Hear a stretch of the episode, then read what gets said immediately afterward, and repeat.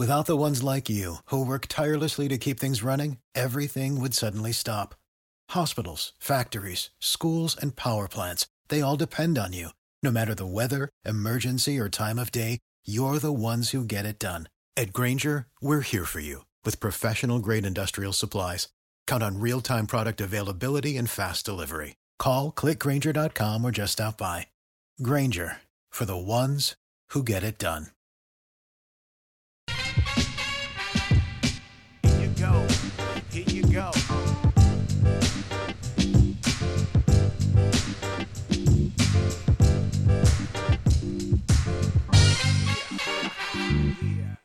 58 and a half hours.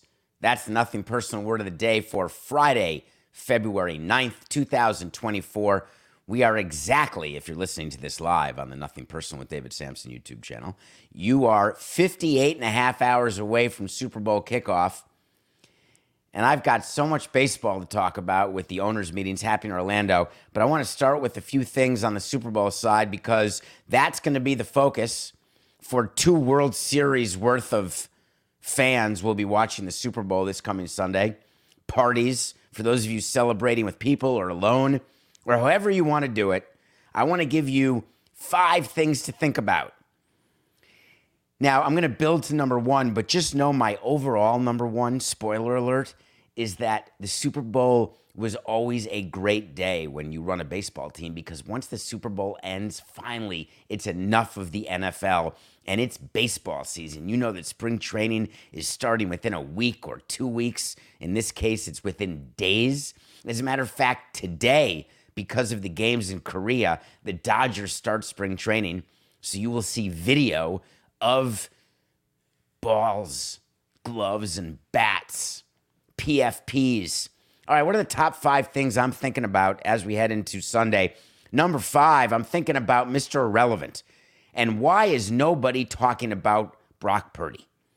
Last guy chosen in the draft has taken his team to the Super Bowl.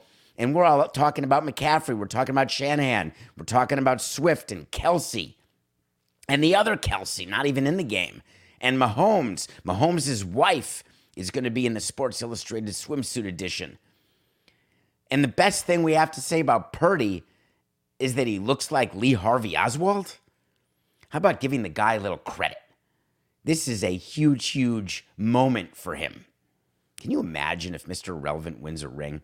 How do you think? I'm just picturing the other owners like David Tepper with their, with their shiny quarterbacks who didn't win squat for them. And there's Brock Purdy getting the trophy. Come on. Four. Do you know that Sunday, in about 62 hours, either we'll have a team repeating for the first time in 19 years, or the Niners will be Super Bowl champions. The line of writing and articles and tweets will be about the Chiefs dynasty. Is it a dynasty? Yes. Is Shanahan now the coach? He finally won one, maybe. Brock Purdy hoisting the MVP trophy or McCaffrey. Remember, Shanahan is under the Dan Quinn tree. Shanahan was in a Super Bowl, the offensive coordinator when the Falcons blew that 28 to 3 lead. I don't know if you remember that. But Shanahan gets to make good. Either way, it's such a great storyline for the NFL. There have been so many distractions, and that is the third thing I've been thinking about all weekend is what's going to happen heading into Sunday kickoff. What more distractions are we going to have as it relates to Vegas? Who's going to get arrested? Who's going to get hurt?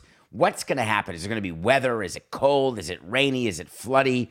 Are there ticket price issues? Did Taylor Swift land? And I assume she's already in Vegas. So many distractions. When players are playing in the Super Bowl or the World Series, we would do everything we could when we were in the World Series to not have the players distracted with anything. We try to do everything for them, but it's absolutely impossible to do that. And the reason it's impossible is you don't control what happens when they're not in your sight. And so when they're home or in the hotel in football, they try to bring you to Lake Las Vegas, have you stay in a hotel the night before a regular season game away from your family. even during a home game. What do they take your phones away like you're on Survivor? It is impossible to deal with all the distractions. And what the players love is kickoff or first pitch because then it feels normal to them.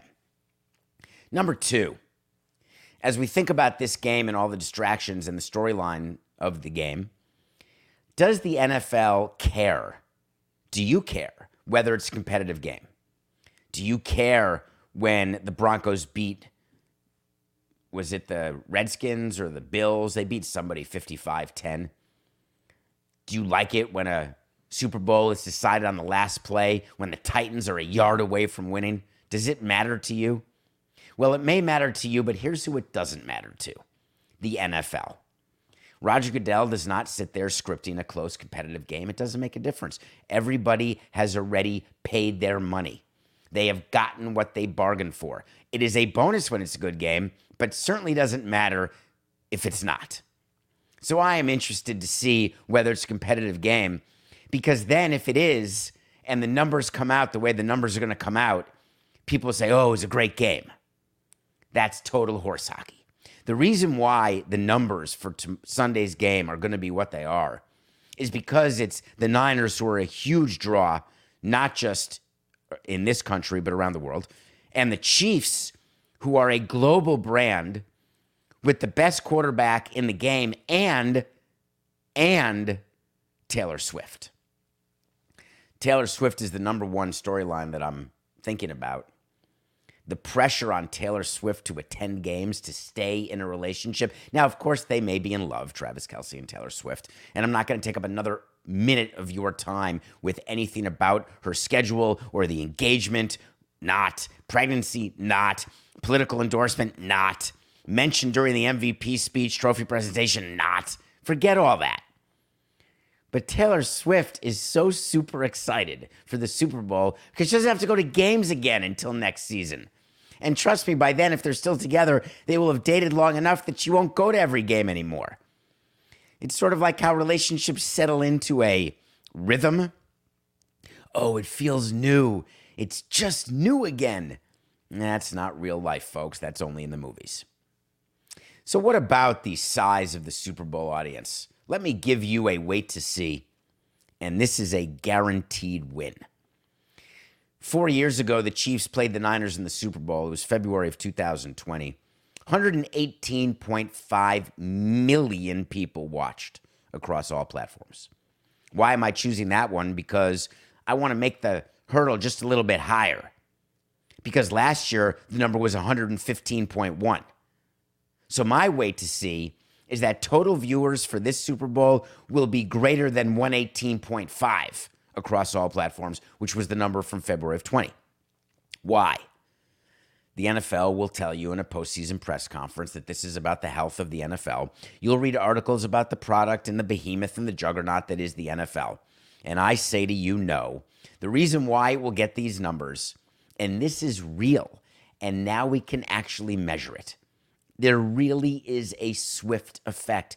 There will be people watching this game who ordinarily wouldn't. They wouldn't need to, don't want to, but they will. I'll be watching the game and I'll be keeping track of all of my picks. And I'm just thankful there's no more basketball picks this week because I believe, Coca, that I may have gone 0 for the week. Not positive. Can, you imagine Le Batard's in Vegas texting me? I am live. I don't know, it's five in the morning there. All right, Dan. So I want to remind you of my picks of the day. I had the Pacers six and a half versus over the Warriors. The Warriors crushed them last night. We're 17 and 23. But we have a chance to right now get back to par. I was 0 and 4 this week with basketball picks, which is downright embarrassing. You recall the prop bets. McCaffrey, first Niners TD, plus 165. That's already in. McCaffrey in anytime TD is a double unit bet minus 210. That's already in. Travis Kelce, anytime TD. That's already in. Who's not loving these props? Everyone in a box pool? I got my numbers, Coca, for a big box pool I'm in. Nine and nine. What are my chances of that? Three field goals, six field goals, nine, nine? Maybe four touchdowns, one with the two point conversion for 29 29. That'd be something. Travis Kelce, anytime TD. Yesterday, we gave you Brock Purdy over 266 and a half combined yards. So those are our four prop bets. My fifth prop bet is the coin toss. Yes, I'm doing it. I do it every year. I mean, I used to really only do it every year. Minus 100. Tails never fails. Now let's get to the game. It's time to pick the game. A lot of you may be thinking what I was going to do. But those of you paying attention to nothing personal, you know already what my pick is. Raise your hand if you know who I'm picking. Studio audience, Coca, anybody. Don't cheat, Coca. Remember, I told you that I will not again bet against the Chiefs? That was your hint. We're taking the Chiefs plus two. Now, why are we taking the Chiefs? When the Niners are a far better opponent than anyone they've played, including Buffalo. When the Niners' offense is simply outstanding, but the Chiefs' defense may be better than their offense. When people are complaining about the Chiefs' offense, but that's not playoff Chiefs' offense. When they've got a chance to make history and continue their dynasty and repeat for the first time in 19 years and then go for three in a row next season, why not? When the NFL has a chance to bring Travis Kelce back and make sure he doesn't retire because he wants to be a part of three in a row, it makes too much sense. Chiefs plus two. Now, if I'm taking the Chiefs plus two and I'm telling you the Chiefs are going to win, you can bet your Bippy we have a parlay coming. We're taking Chiefs in the money line and the under. Under, yes, under 47 and a half. That gets us plus 285. Chiefs money line under parlay plus 285. Those are my picks. You can book them and we'll review them on Monday when I start that climb back to 500 with the spring training game picks. No, I really won't do that. So I, I appreciate Meadowlark Media. You know I do. And I always tell you that it's just Coca and David who do this show every day. So there are limits to what we're able to do. Yesterday's show, and this is when a staff of five would have a video ready of what I did in yesterday's show. So for those of you who haven't listened, you can go back because I'm taking receipts. I told you that at the end of owners' meetings, Rob Manfred meets the media. No big deal. Of course he does. Every commissioner does at the end of owners' meetings, always. But I told you what Rob Manfred was going to talk about. I went through the subjects and what he was going to say. And he hadn't met the media yet. Well, he's now met the media. And I would just like to review with you a few nuggets from his press conference. As you remember, the way these press conferences work, the commissioner knows exactly what is going to be discussed during an owners meeting with the owners. The commissioner and his head PR, Pat Courtney, they prepare for the media availability before the owners meetings even start. They know exactly what the subjects that are going to be discussed, and they know exactly the subjects that are going to be asked, the questions that are going to be asked, and they go over answers. They go over sample Q and A. They workshop things. Now, of course, you can have as much prep as you want, and when the red light goes on, there can be moments of flubbery. That is normal. That happens to even the most polished speaker. I'm not saying that you would confuse who presidents of countries are. I'm just saying that there are times when the camera's on that you have to 4869 it. I have to 4869 the 4869. So you think they weren't ready for the question on the A's? So a couple things that I'd like to point out that the commissioner said that is being misinterpreted in the media. The media is reporting that the commissioner is getting antsy about the A's, that John Fisher's on the clock. So, when you are in the middle of a stadium deal that is not completed, the commissioner is used as a talking head of leverage. And the way the commissioner creates leverage is by playing both good guy and bad guy. There are times when you need the commissioner to actually be on the side of the public entity, and there are times that you need the commissioner to be on the side of the team. Spoiler alert, it's all planned in advance. When you have the commissioner or the president of baseball or a team owner when you have certain people say certain things at certain times, you're doing it strategically. So when Rob Manfred says, quote, I would be disappointed, let me say it that way, if we didn't open the stadium in opening day 2028. And he's talking about opening the stadium in Vegas.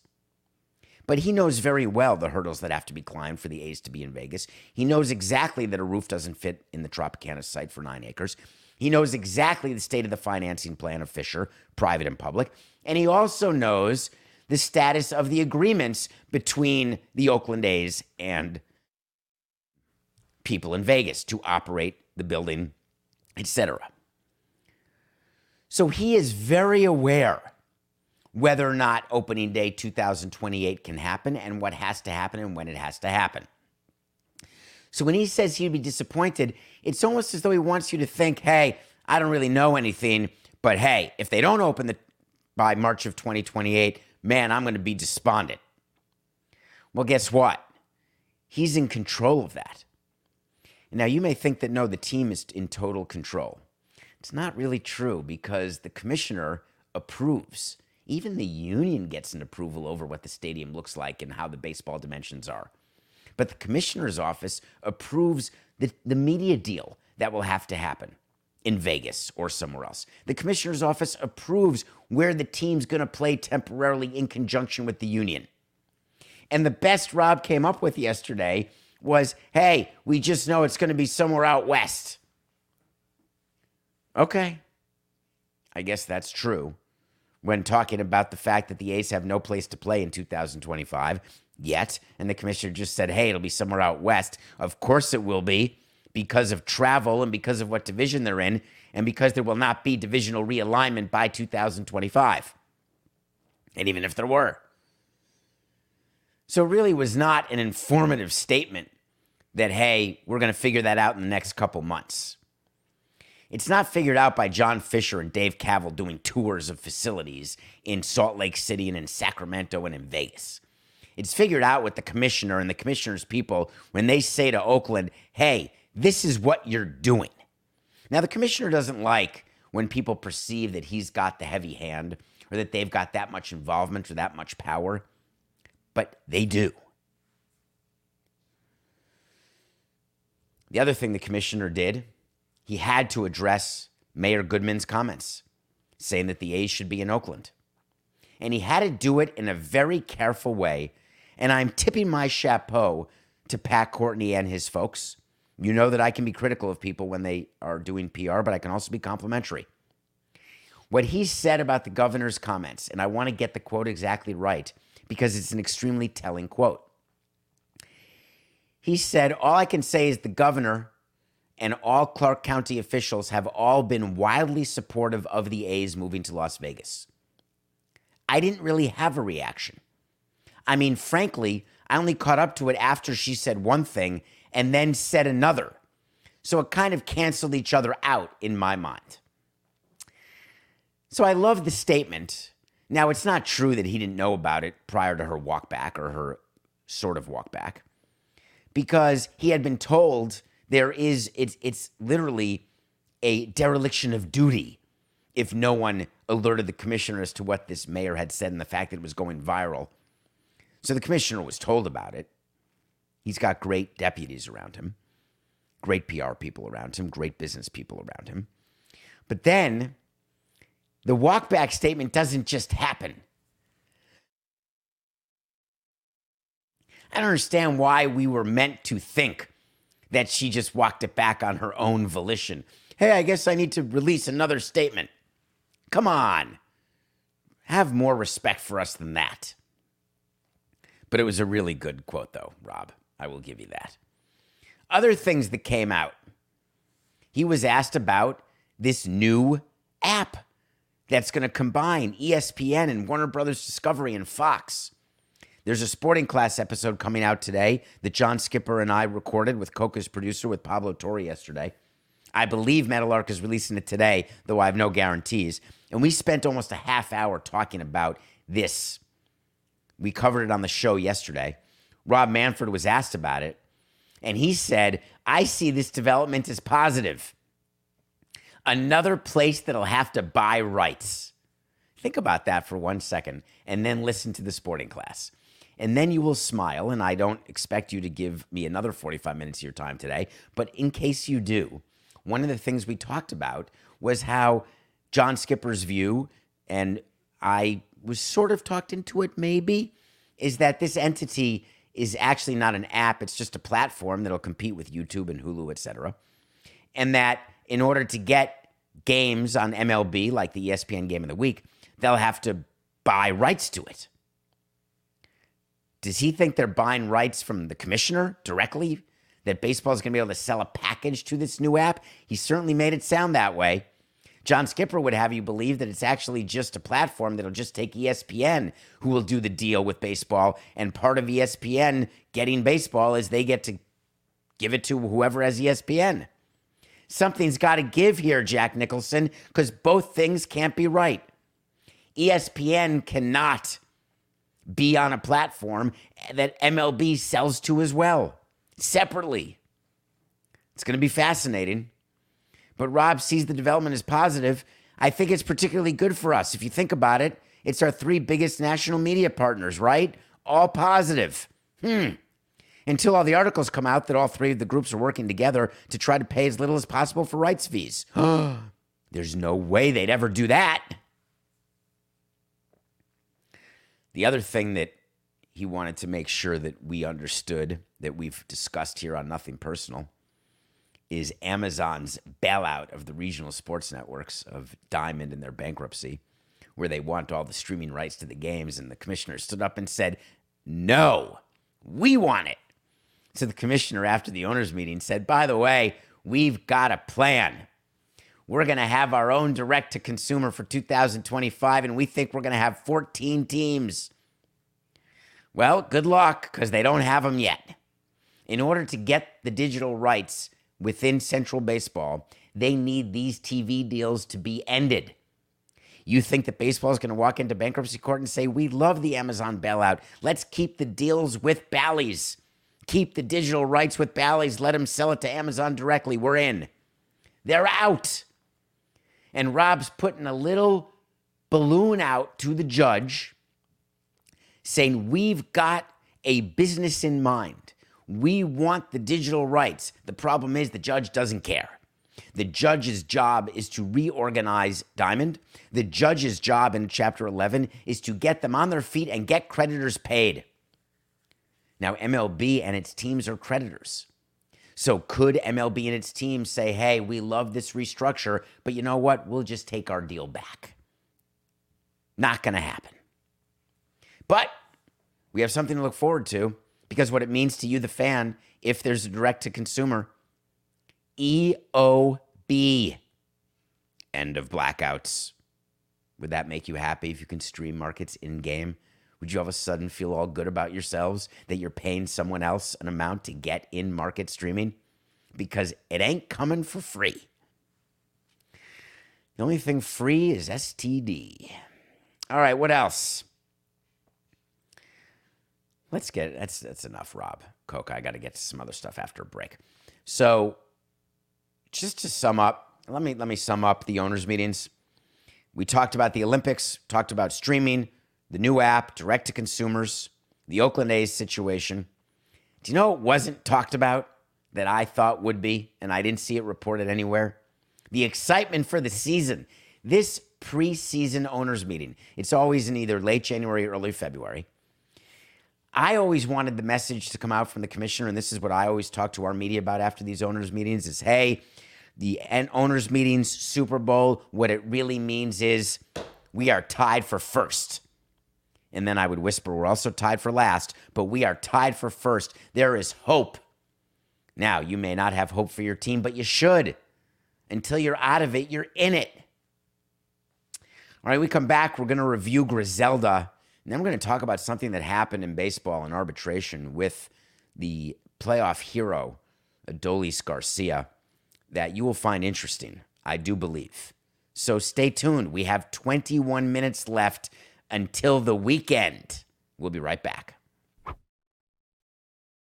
The NBA playoffs are heating up, and so is the action at DraftKings Sportsbook, an official sports betting partner of the NBA. With same game parlays, live betting, odds boosts, and so much more, don't miss out as the NBA postseason winds down. Through the first round of the NBA playoffs, it's still all about the Celtics and the Nuggets. Will it be a likely matchup between the two powerhouses for the NBA championship? You can bet on the Celtics to beat the Nuggets at plus 400 or the Nuggets to beat the Celtics at plus 425 right now. And if you're new to DraftKings, you got to check this out. New customers bet 5 bucks to get 150 in bonus bets instantly. Download the DraftKings Sportsbook app and use code SAMSON. New customers can bet 5 bucks to get $150 instantly in bonus bets only at DraftKings Sportsbook with code SAMSON. The crown is yours. Gambling problem? Call 1 800 Gambler or in West Virginia, visit www.1800Gambler.net. In New York, call 877 8 HOPE NY or text HOPE NY. That's 467 369. In Connecticut, help is available for problem gambling. Call 888 789 7777 or visit ccpg.org. Please play responsibly on behalf of Boot Hill Casino Resort in Kansas. 21 plus age varies by jurisdiction. Void in Ontario. Bonus bets expire 168 hours after issuance. See dkng.co slash bball for eligibility and deposit restrictions, terms, and responsible gaming resources. Welcome back to Nothing Personal. It's David Samson and Matthew Coca, the award winning Nothing Personal. That's never going to get old. Thank you all for your votes. Best Sports Business Podcast, Best Baseball Podcast. We're going to keep going. So keep telling your friends, add to the party. We keep getting a list of things. January was an epic month. People from more people from different states and the states that love us. Yes, thank you, Missouri and Illinois and New York and Florida and California. Numbers keep growing. So thank you for that while I am binging Lost and I only have three episodes left episode 615, 616, and then the finale. And I will watch that this weekend. I happen to work in Griselda because one of the great filmmakers in Miami, Billy Corben, you may see his Because Miami stuff on Meadowlark. I've reviewed several of his documentaries that I would ask you to watch about the pool boy, about Square Grouper, Cocaine Cowboys, there was a six part documentary starring Sofia Vergara that just came out on Netflix called Griselda. Griselda Blanco was the queen of cocaine in Miami in the 70s and 80s. And uh, here's a news alert for all of you people dealing drugs and playing with guns. It's not going to end well. Now, you may live well for a minute if you're Pablo Escobar. Great quote from Pablo Escobar. The only man I was ever afraid of was a woman named Griselda Blanco. And then I watched a six part documentary, uh, excuse me, 4869. Then I watched a six part miniseries about Griselda. She wasn't that scary. I'm not exactly sure why it was six parts. What were they trying to show? That she was insane and paranoid? They trying to show the plight of a detective who devoted her life to catching this woman? Were they trying to make it about how women are never respected? That's just what women want, Helen Hunt. What they want, hey, I'm the boss drug dealer. If I were a guy, you'd be genuflecting. I'm a woman, so I'm going to shoot you because you're not respecting me. Give me a break. And here's another little nugget for you Griselda Blanco is to Sofia Vergara as Billy Beane is to Brad Pitt. NEC. Not even close. If you're going to allocate time and you want to learn about cocaine in Miami, then watch the documentaries that Billy Corben did. Do not spend time on this Griselda six part limited series. One of you got to me on davidsamsonpodcast.com. Thank you for continuing to buy merch. Loving that. And for wearing it. I don't know why we haven't put anything new down. That's because we need we need to hire someone, Coca. Can we get someone from Meadowlark to work with us, please? Please? Anyone out there listening on Meadowlark? Probably not because you're texting me at 805. But anyone listening, help. Run. We had to wait to see. We have a tracking document on davidsamsonpodcast.com. And we keep all the weight to seize there because we have accountability, including our crappy picks of the day recently and the movies we review, etc. Adolis Garcia, I told you, was going to make more than $7 million this coming season in arbitration. He ended up filing at 6.9 million and the team offered him 5 million. So I took it as a loss because even if Garcia had won his arbitration, he was not going to make 7 million dollars. And a little nugget for you, if you do go to arbitration, guess what you don't get in your contract? Any incentives. 50 grand for All-Star, 50 grand for Silver Slugger, 50 grand for for Gold Glove, 250 grand for World Series MVP, 500 grand for regular season MVP. If you go to the room the contract is blank. No incentives allowed. My rule was when we file numbers, we're going to trial against that player. Hard stop. Unless you sign the player to a long term contract. We did that with Mike Dunn. We avoided arbitration. Mike Dunn, who's living in Vegas.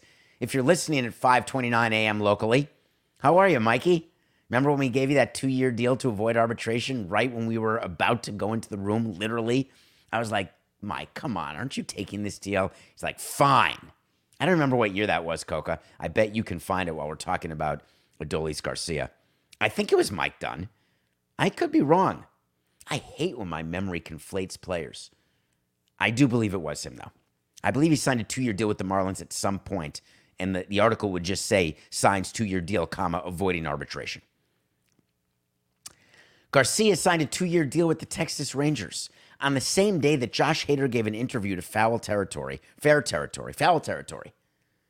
At the same time that Josh Hader was giving an interview saying that the Rangers didn't sign me because they didn't know about their TV money, which is true. They don't know what kind of money they're going to get from Diamond. And so they couldn't match what the Astros were offering. And then Hader gave an interview on why he doesn't like doing multi inning saves. And he said, Why would I ever pitch multi innings when all the arbitrators care about is number of saves? And he's exactly right. All of you analytics guys out there, all of you people who think that you go into the arbitration room and it's a scientific battle, a numeric battle. No. Hey, this guy had 50 saves. He's got 125 saves in his career, over 125 innings over two years, super bulky. He ought to be compared to Eric Gagne, blank, whatever. Who else? I don't know why that name was in my head. Josh Hader said the quiet part out loud. You can make whatever argument you want about high leverage and low leverage and all of the great metrics and Josh Hader Ks per nine and all that crap. What the arbitrators want to see and what you get paid for is saves. Give me saves. So Hader said, I'm not going to blow my arm out giving you multiple innings at different times of the game. I'll pitch the ninth inning for you. That's it. So my question is now that he got the 100 million from the Astros, he got under 100 million or under what Diaz got. That was another way to see. Did he tell Jim Crane, hey, use me however you want because that's it for me? I would think he would have. Josh Hader, this is it when closers get these deals, and you know the Chapman and Jansen deal that we offered them back in 2017, they ended up taking from the Yankees and Dodgers respectively. Jansen's now in the Red Sox who are trying to jettison him. Chapman just signed that ridiculous deal with some team. Maybe it was the Pirates. I can't remember this offseason. Josh Hader, this is his moment to make the money. So when you combine Josh Hader with Ryan Pressly at the back end of the Astros bullpen, and all the talk about who's going to get the eighth inning, who's going to get the ninth inning, Josh Hader doesn't really need saves anymore. And if I'm the Astros, I don't want to upset Ryan Pressly. I don't want to demote Ryan Pressly. What has he done other than be perfect in the postseason? I'll let Hader pitch the ninth when Pressly's down, so you don't have to pitch three days in a row. I'll let Hader pitch the ninth in a save situation if Pressly gets hurt, but I'm not giving Hader Pressly's job. And Hader said no problem. I've got the guaranteed money. Five years hundo. I'm good. It's funny how players are. Do you blame them? Once you've got it locked up, you don't need to worry about arbitration or arm injury or anything. So Garcia is about to go to arbitration with the Rangers, and there's $1.9 million at stake. That's the difference between the bid and the ask. And Garcia ended up signing a two year deal on the courtroom stairs. Two years with a guarantee of $14 million. So you'd think he's going to make $7 million this year. And my wait to see, as some of you pointed out on davidsamsonpodcast.com or David P. Samson on Twitter, I got one of each. Hey, you took the loss in that wait to see, but maybe you're going to get the win. And I said to Coca, no chance, toilet pants. The reason I'm not going to get the win is when you offer an uh, arbitration player two years, you backload it because you're trying to save money in the current year and push as much out to the next year as possible. So the actual deal, believe it or not, they're not even paying him five million this year, which was what they offered him for arbitration. It's 4.75. And then next year he's guaranteed 9.25. There are escalators and all sorts of interesting things. If he has a great year, wins MVP, he can make another four, five, or six million dollars, depending on where he finishes. But the bottom line is the Rangers got a current day cash flow break. And people used to think, oh, the Marlins are the only team that does that. No, every team is trying to backload contracts, defer money, do whatever you can to make this year's cash needs as manageable as possible. So Garcia's back with the Rangers. What do you think the chances are that he has the same sort of years he had last year postseason? I'm going to say probably not. What just happened in the NBA? I don't know what you're saying to me. I can't. Oh, yes, it did. The remember the trade that just happened was the NBA trade deadline yesterday. By the way, boring. Didn't even make the show. Oh, Robin Lopez got traded and was reading a book on the sidelines when the Bucks traded him. Oh, I thought I was going to be teammates with Pat Bev. Oh, sorry. The Raptors traded with the Nets. They got Spencer Dinwiddie and then released him so they wouldn't have to pay him the one and a half million dollar bonus for like appearances or games played. You think teams aren't paying attention to stuff like this? For crying out loud, Meatloaf, I carried it around in my briefcase. I carried around rosters, I carried around important papers and documents. I also carried around our payroll and the incentives, and I would get updates on a weekly basis where players were. Oh no, I'm the only executive to ever do that. Everybody else, David, why didn't you just give away the 70 grand to Joe Flacco? Comeback player of the year over Hamlin. Give me a break. Wasn't Flacco the guy Coco got paid for not playing week 18? And he would have made like 70 grand. So the Browns just gave it to him. Yeah, it's not common. Yeah, I'm the only one. You're right. I'm Mr. Bad Guy David, not wanting to give players bonuses that they didn't earn. Oh, you would have earned it, but for not playing in week 18. You would have earned it, but for being on the roster. Hey, you're not on the roster. We cut you. You think the Raptors are going to still pay the million and a half? You think it's just a coincidence? Oh, they traded him? No, they traded him. They didn't want to give him the million and a half. Do you blame them? All right. I'm going to switch topics now to something I've been trying to cover because it was a question that came up from one of you this week, and I've not been able to get to it, but I promised I would get to it by the end of the week. Coca. You know what I want? I want to talk to Samson. So you want to talk to Samson. It's the movie Half Baked. There's a character named Samson. If you have a question for me, get onto my Twitter at David P. Samson. DMs are open. No, I cannot respond to all, but I try. Reach me at davidsamsonpodcast.com. I can't respond to every email, but I try. Hello, David. Hello. Side note up front, I'll never understand why any person would want to be in Las Vegas. Well, give me a minute, I'll tell you and also to each their own. True. Considering the stance you've previously taken regarding parental culpability and consequence in general, as well as your well expressed opinions and intentions concerning gun violence, I hope we hear your reaction to the Michigan mom ruling and your perception of the effects of it going forward. Thanks again, and as always, for your relentless pursuit of your personal and professional expression of truth. Thank you for that. And you've given me an opportunity, which I'm taking advantage of, to talk to you about something that happened in Michigan this past week, where a woman named Jennifer Crumbley was found guilty of involuntary manslaughter. And no, she didn't fire a gun the way Alec Baldwin did, who's also been charged with involuntary manslaughter. She's the mother of a mass shooter. I want to give you the facts. There was a kid, a troubled kid. There was a kid who was having violent thoughts. There was a kid who drew bad pictures, and the school called the parents into school and said, Hey, take your kid home, get him help. And the parents said, No, we got to work. You keep him. And then he did a mass shooting. These are parents who bought their 15 year old a gun. These are parents who received text messages begging for therapy, denied, expressing violent thoughts, ignored. Involuntary manslaughter is a crime, and I want to explain what it is. There is no way in my mind that any mother, including Jennifer Crumbley, would ever think or hope that her child is a mass murderer. But intent has nothing to do with it. If you are grossly negligent or reckless, if you have information that you know or reasonably should have known, you can be guilty of involuntary manslaughter.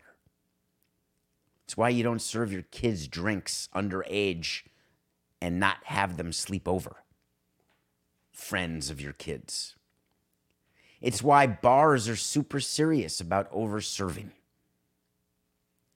This woman, Jennifer Crumbley, the jury decided after many, many hours of deliberation that the prosecution had proven their case that she was reckless and negligent, that she should have known and should have stopped, got in the way, helped prevent what the child did. The thing that people are doing now in the media, however, is they're petrified with this verdict. They're saying, OMG, what do we do now? If parents are being held culpable, slippery slope, that's it. Parents are going to be found guilty left, right, or center. And I would like to tell you that the facts of this case in Michigan are very, very unique. Are there other parents who get their kids guns? Yeah, don't. Are there other parents who get threatening text messages or thoughts of violence from their kid? Yeah, say something. Go, Secretary Johnson. If you see something, say something.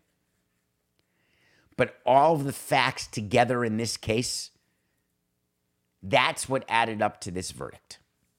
So I in no way believe that this is going to open Pandora's box of verdicts against parents as a way to somehow get a pound of flesh for the horror that is a mass shooting where the majority of time the mass shooter ends up dead.